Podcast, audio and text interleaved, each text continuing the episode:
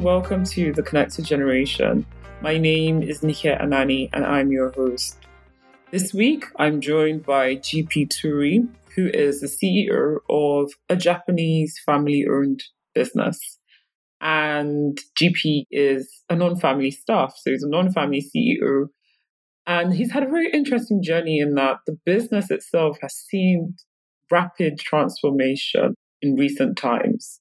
He has worked as a business leader, an academic, worked across several continents and countries, and is a stickler for innovation and sustainable growth. So I brought him on to learn about transformations. Firstly, the transformation within as a leader that one needs to lead a business or lead people. And then secondly, transformations that businesses can go through um, mergers, acquisitions, and things like that, international expansion and what have you. This business has operations in three continents. So I'd encourage you to tune in, soak in the wisdom, and share the love. Thank you. Hi, GP. I'm so excited to have you today on the Connected Generation. You're welcome. Hi, I'm so glad that we made acquaintance and that I'm here today to talk to you, to your listeners, and to share my journey. Yes, I'm excited to hear. So tell me more about your journey. I know today you're leading a global Japanese business. How did you get to where you are today? What was the pre journey? And was this always the plan? I'm always quite intrigued. Yeah, thanks. That's a very good question. And of course, telling the story now in hindsight. It's easy and it may sound like there is a thread that I followed, but actually there's a lot of serendipity, chance, mm. mistakes. Uh, it's really the result of so many variables I've been able to control even if I wanted. So mm. it all started in 2012 when I was living in the German speaking part of Switzerland, working for a medtech a large USA global company. And I wanted to come back to the French area, so to this area where I live now, which is Lausanne in Switzerland. And I decided to apply for a job that was less technical. I used to be always in product development, technology, innovation, and so on. I wanted to get more into the business. And there was this company in Lausanne that had a Japanese company that had the headquarter for Europe in Lausanne. And I decided to apply it's a family owned company. And for me at that time, with my experience, everything was new. New the fact that I was going to go working for a family owned company, a very traditional one. It was new the fact that it's a Japanese company and that it's in hard materials and microtechnology. So there were so many things that were new. And this is maybe one of the things that's really typical of me. And I normally don't care. The more changes the more excited I feel. Mm. I was hired, I was interviewed and hired by the son in law of the owner of the company. The company is completely owned by the Namiki family. And I became very strongly attached, both professionally and I would say as, as a friendship with this person. Being the son in law, as he used to say, not only he married the daughter, but he married the company. So it was really, really very much into the management team and he was climbing the ladder. He is my age. And basically, I became his right hand and I was really helping him with day to day business, but also with a long term vision because it was quite clear being the family composed of the husband, the wife, and two daughters, one of which married my, my former boss, that the company was going to be handed over to a male person, so the mm. husband of the eldest. Mm. And he was climbing this ladder, and I was climbing with him. I was considered like his best friend in the company. And we planned together the merger, which happened between 2016 and 2017 when three companies belonging to the same owner and a fourth company acquired was merged together. And at the time, there was wow. also supposed to happen the new generation. So you were supposed to become the CEO and the completely new structure with a new board. And anyway, you know, what happens typically in mergers. And all of a sudden, all the plan crumbled down like a castle made of sand. Mm. Or like a Jenga tower when you when you pull out the, the wrong brick. And of course, the best friend on the right hand, I thought, okay, it's better if I print my CV, I update it, and I find myself a new job. But the vision of Mr. Namiki, Shoji Namiki, was to continue the good parts of our plan. And so he called me and he said, look, it's not about what you plan, it's just something that was about a personality that went into light when we were ready to sign with my former boss. So I really want you to mm. stay and I want to take some of his responsibility.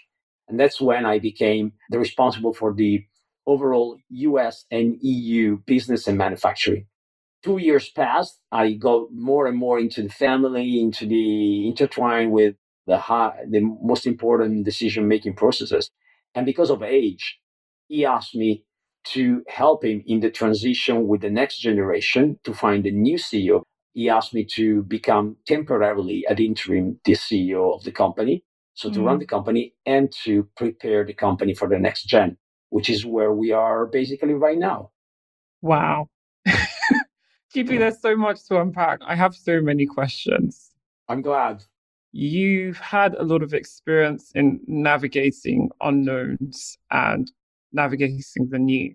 How has GP, you know, looking back on diving into the family business and the leadership role that you've been in, looking back on your former self 10 years ago, what lessons would you tell former GP on how to navigate unknown?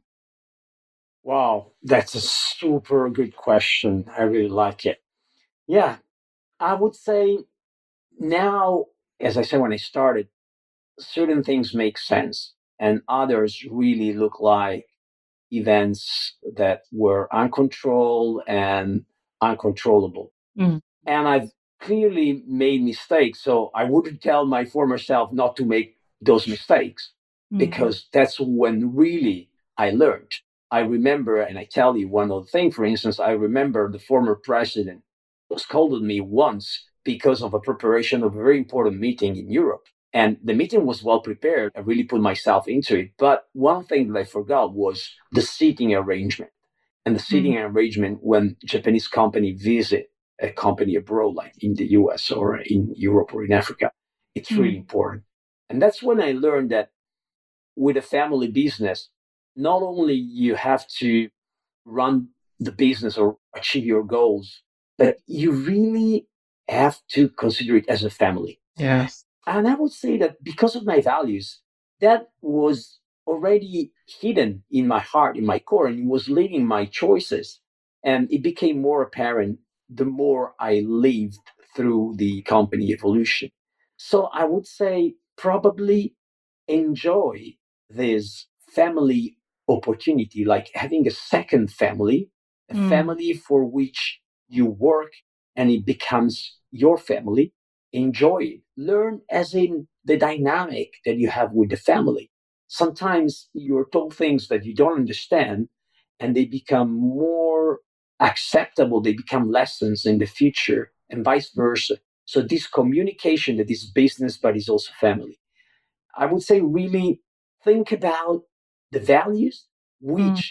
in the previous life, in the corporate world, for me were just posters. And I could see that there was a disconnect between what those posters said and what the management and the leadership were doing. Whereas in a family business, that's really true.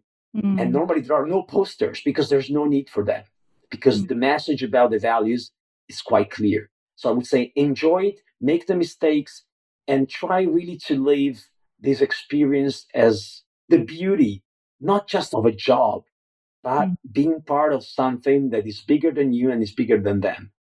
Wow. I love that you said your experience in the family business was feeling as being part of the family, because quite often non family staff are so critical in the evolution and moving forward of the family business, right? There's a well known thought leader, Professor Dennis Jaffe, that wrote a book on 100 year family businesses. And he came up with based on a study where he looked at, I think it was over 50 family businesses across 20 countries. And he speaks about a cross generative alliance that's critical in building businesses that will endure for more than three generations. And he talks about an alliance between the founding generation, the next generation, and non family staff. So it seems to me like in your place of work, they fostered great alliance between at least non family staff feeling part of the family. So that really warms my heart. You mentioned so many things. You worked in a business that was led by the in law. I want to know more about that. How did that dynamic play out? From your observation, were there any conflict with wow. the outlaws? it's very unusual to see the in law being the leader. So I wanted to just hear more about that story. That opens some drawers of my memory that have been closed for quite a while now. I have to say, I haven't read the book, but it's really interesting. And of course, my experience is, is one experience. And I've always felt like I had been adopted from day one. And I think all of us, let's say foreign staff, have the same kind of feeling. Maybe mm. this is this specific company, my company, or maybe it's something about Japan. And I can talk about this from the point of view of all the foreign staff because, well, mm-hmm. we speak the mm-hmm. same language. I can understand the subtlety of what we say and what's hidden behind words. With the Japanese staff, it's a bit more complicated because of language and cultural blockage. So be nice to ask them as well, to all of them in the different layers of the hierarchy, what they feel. But I mm-hmm. would say that looking at how the company behaved during COVID and during the various crises, most of the people really felt, and the behavior that we had towards our staff is really that of a family. So that's mm-hmm. the first, uh, I wanted to make a comment on the book and this feeling of belonging. Now, about the in laws, it is very true what you're saying. Mm-hmm. The mm. dynamic was, I would say, bizarre at times. when I joined the company soon after, he was made the president he had already been in the company for 10 years. He had mm. been made the president of one of the three pillars, one of the three that then merged together. And of course, he didn't have any technical experience because he came from an MBA type of education, whereas everybody else in the board and in the leadership were from a technical background. So already this was like a negative point, a negative perception from everybody else in the company. It's a B2B as much as B2B can be and mm. very technical, very product oriented rather than, I would say, customer oriented, although we're trying to change that. And then there is this person that, that pops in in the company, no technical experience, Japanese, but born in the US, a son of diplomats. So with a completely, mm. with a very Californian style. Because saying that he was just the in-law is not enough. The full picture is somebody that is Japanese in terms of facial oh, features, oh, appearance, speaks mm-hmm. the language, then has a completely different culture. And this person gets into the company. And I guess, as I said, it's my first family owned company. There's always this entitlement mm. that may resonate with the non family staff. The fact that you may feel, oh, I've done so much for this company, I've done so much for this family. Mm-hmm. And then the cousin arrives and he gets the position that I was meant to get. Well, I thought. I, I thought, yeah. So, exactly. Mm-hmm. So mm-hmm. in this case, in our case, you have somebody has this kind of entitlement by family, by marriage, and has a completely different culture and no technical background. And therefore, of course, behind closed doors, people were really reluctant to follow his lead. And mm. I think mm. that this was also one of the things that made the overall plan collapsing. I learned so much, and so much of the things that we have implemented today stem from his ideas, his vision of modernization, westernization, even making the company less family and more professional, even if he was supposed to be the CEO and he was part of the family. So many of the good ideas are there, but the fact that he didn't build that network within the company of friends, of allies, and that he went in with a, I would say, an attitude more of a caterpillar than mm. somebody chiseling his way in. I think that that's what made it collapse. So, in a way, everybody was happy also because the pillar that he was leading was the one that was having the best results. Mm. Most likely because of the work that has been done before. There's always this lag of time, and we, we tend to mm-hmm. we tend to uh, applaud the person that is leading now, but of course the work has been done before. But I would say, really, behind closed doors, people were not seeing in him the leader that they wanted to see. And for me, that's really what caused the collapse of the plan that we had prepared. I wanted to just talk a little bit about you mentioned that there was a merger of three companies. I think a merger of even two companies is difficult enough, but leading the merge of three companies is a mammoth task. Strategically, how did you get to that point as a family business? Um, for those that are thinking of mergers as a potential strategic option for their families. And secondly, how did you personally lead through that process? So I would say for me, it was one of the first questions that I asked when I was hired. This tough question that people normally don't ask. Why are we three different companies? Because at the heart of the three companies, there were the same core technologies. And in fact, if you look at the storyline of the organization, it was one and then it became two and then it became three simply to be able to serve competitors, especially in the Japanese market, that they don't want to be served by the same company. Then they got basically lives on their own. They stayed with these core competences, but they developed into three completely different markets. So one is micromotors and automation. One is parts for optical connectivity, MEMS, and I would say injected very precise ceramic. And the third one is very hard material with uh, precision for medtech, biotech, and industrial use. So, as a tree company, we always had cycles in which one were dominating in terms of revenues and on let's say globally in terms of products and the two were kind of using the time for establishing new technologies or new products that could then come up as a hit, either in the Japanese market or globally. But what happened is that the one that became the main pillar in the first decade of 2000 of the year of the millennium was not doing well. So all of a mm. sudden, this very large cash flow inflow stream was broken.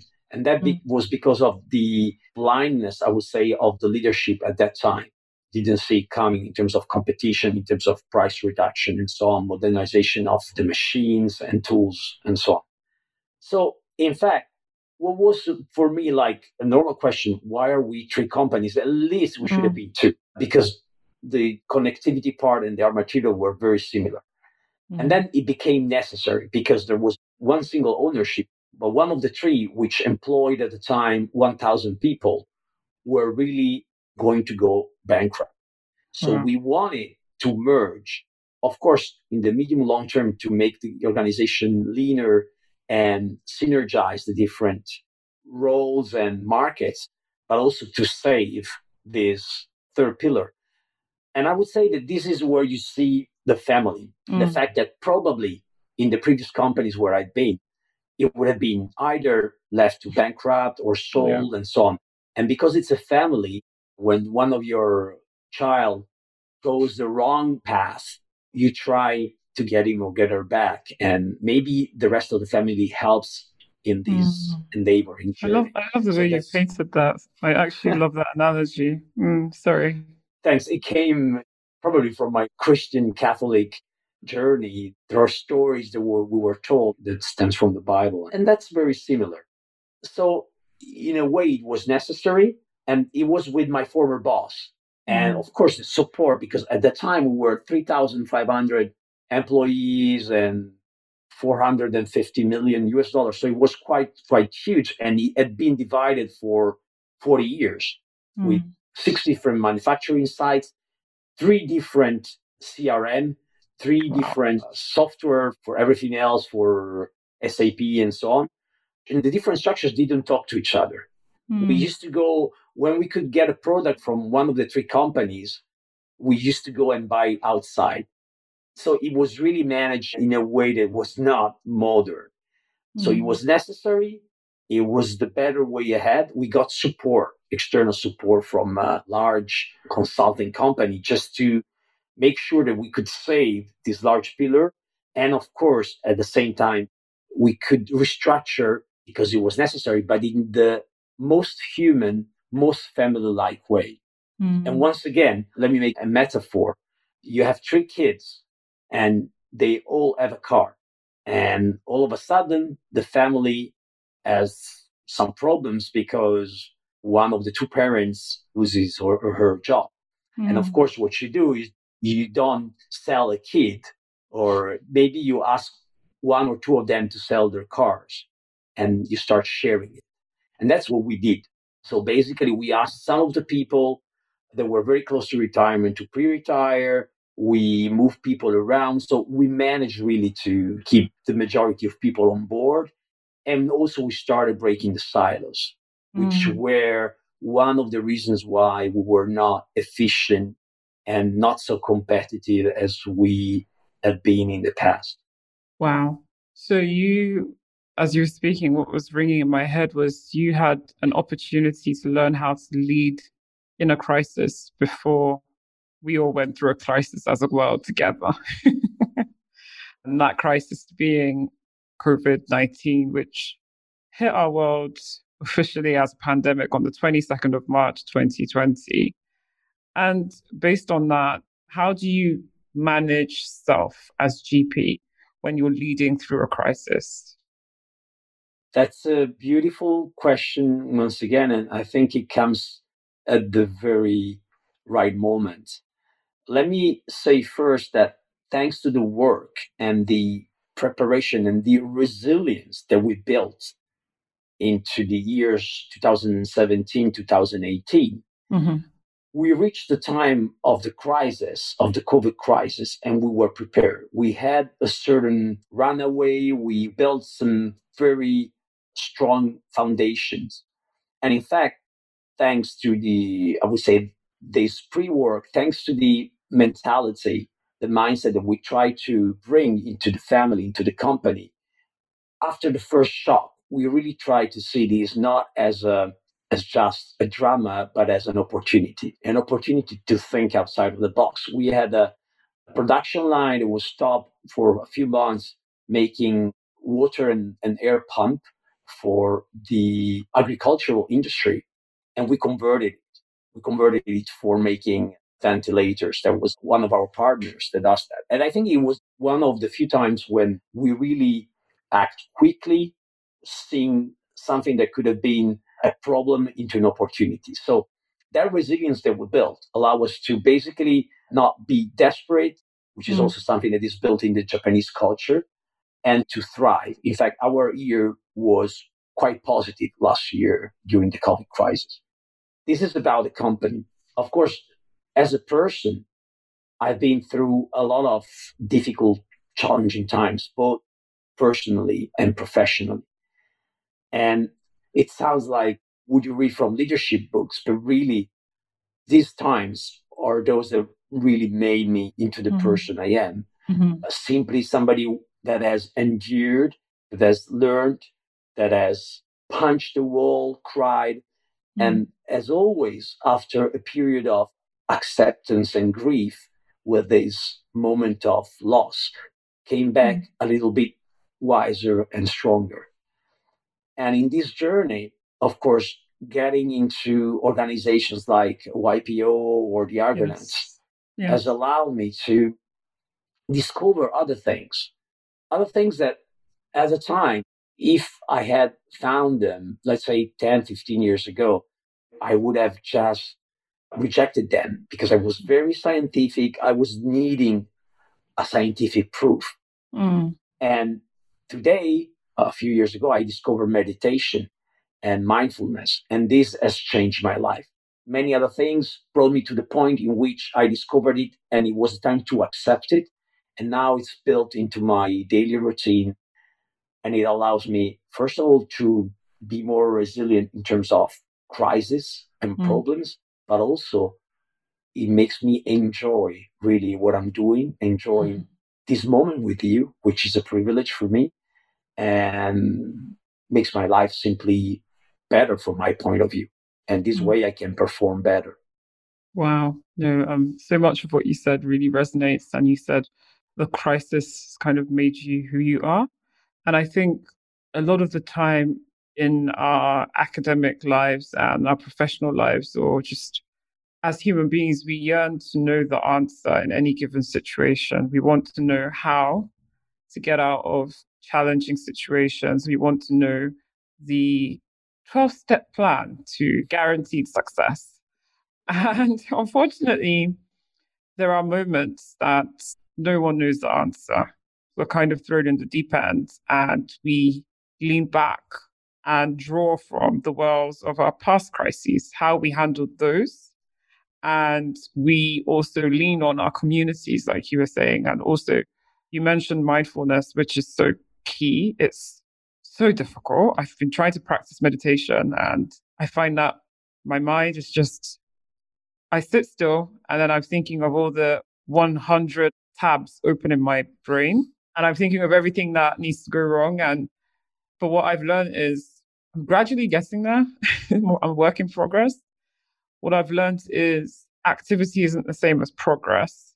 Me hypothesizing scenarios does not make it any easier when those scenarios come. Head knowledge and practical application are completely different. And moments of crises give us that opportunity to put into practice all that head knowledge, right? So what you said really, really resonates. I was like, that really describes my life.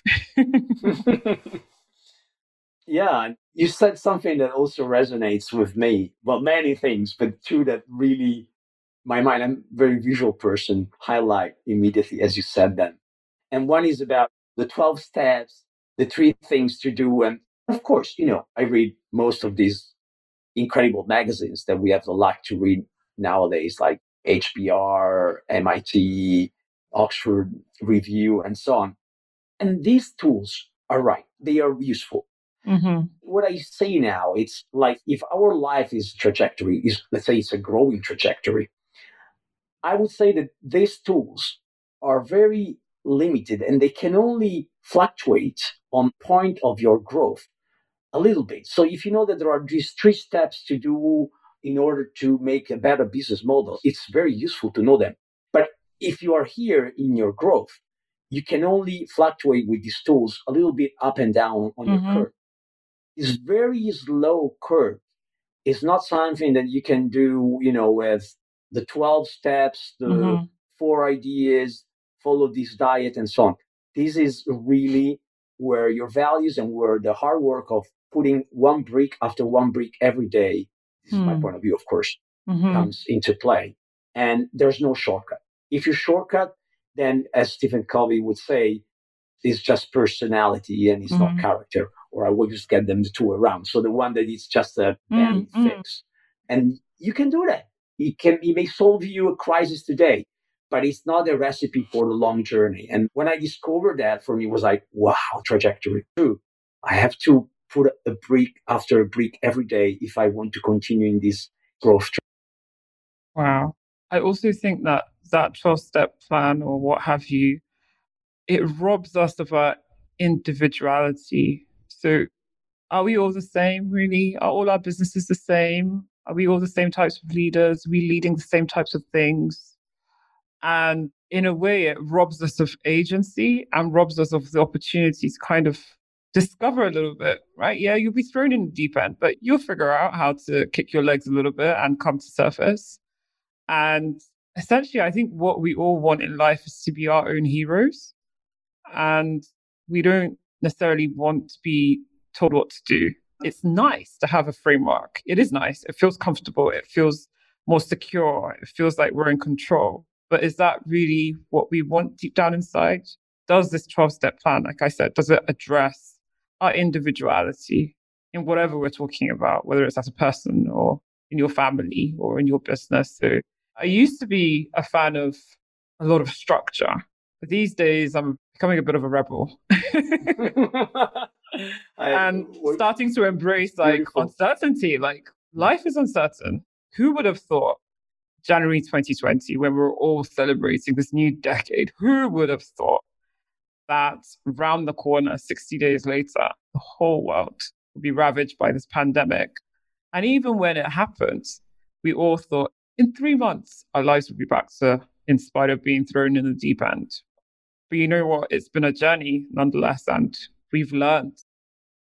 Absolutely. Absolutely. Once again, what you say, it resonates. And we started from family, and now we are discussing something I think that it's that goes really beyond. And mm-hmm. it makes me think of this personal approach. You read around that with big data, now you can basically put every result of every company into AI, crunch the data, and then find mm. out that this is the right way in this kind of situation and in mm. this context and so on. And because I'm a very sci-fi geek, it gets me to one of my favorite movies, The Matrix, the number one. And the fact that, you know, it's a bit like that. You can give companies in the hands of machines in the future. And I think that then we will really go into this kind of matrix scenario. But then there is something that I don't think machines can do, and it's when you put a grain into moving parts, a grain of sand is unpredictability and the beauty of it as well, which is really human.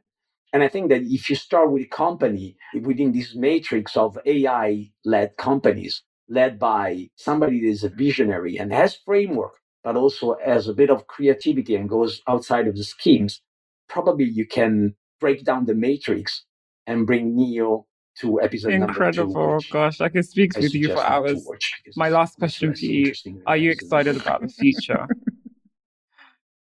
I am very excited about the future for my company, for myself, and for the world, I would say. For my company, in seven days, we have the handover, the daughter of the owner. So, this is the big project that, together with keeping the company afloat, wow. we brought in. So, again, from the external point of view, why her?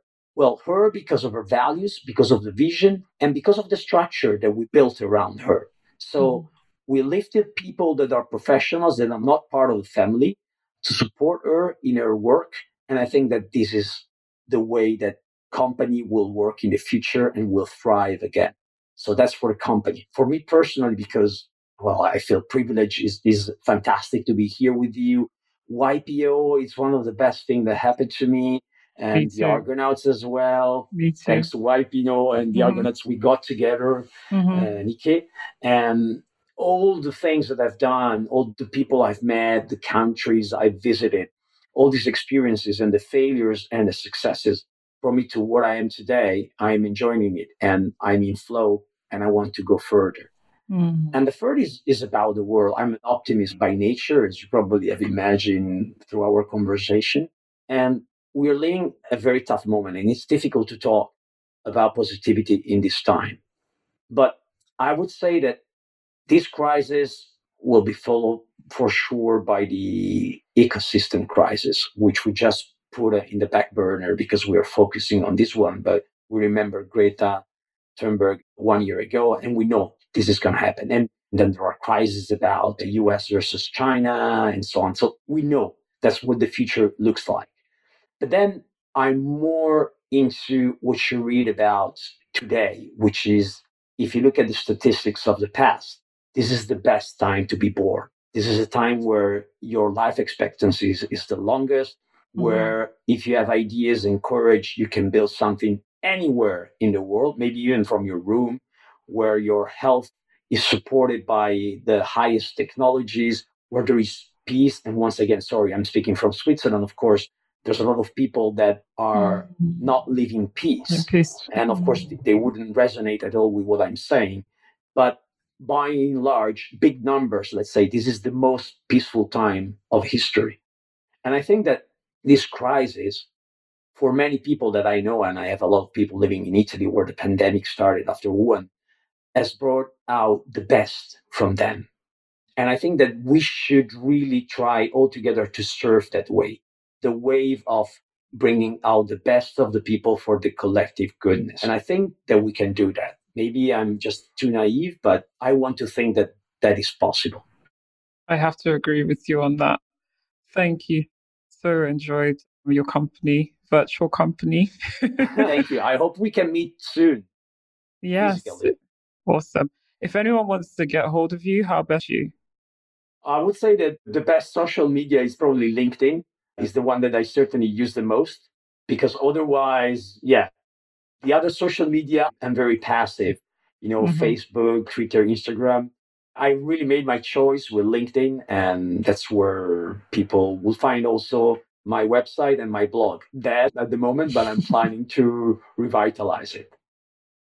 Awesome. Thank you so much. We'll share the links to your LinkedIn and your website. Take care. Thank you very much. When I think of the conversation I had with GP, the word that comes to mind is transformation. Transformation both of himself as leader and also of the business, a family business, all the transformation that's went through. And transformation can be scary. Well, the prospect of it can be scary, or one could reframe it and be quite excited about it. And it's very easy for us to anticipate grand transformation on the macro level. But that doesn't happen without the micro. A company is not able to transform if its leaders have not undergone a self transformation process. And I'll leave you with this quote by Marianne Williamson Personal transformation can and does have global effects. As we go, so goes the world, for the world is us. The revolution that will save the world is ultimately a personal one. I find that so inspirational, and I hope you do too. Thank you so much for tuning in. Take good care, and God bless you.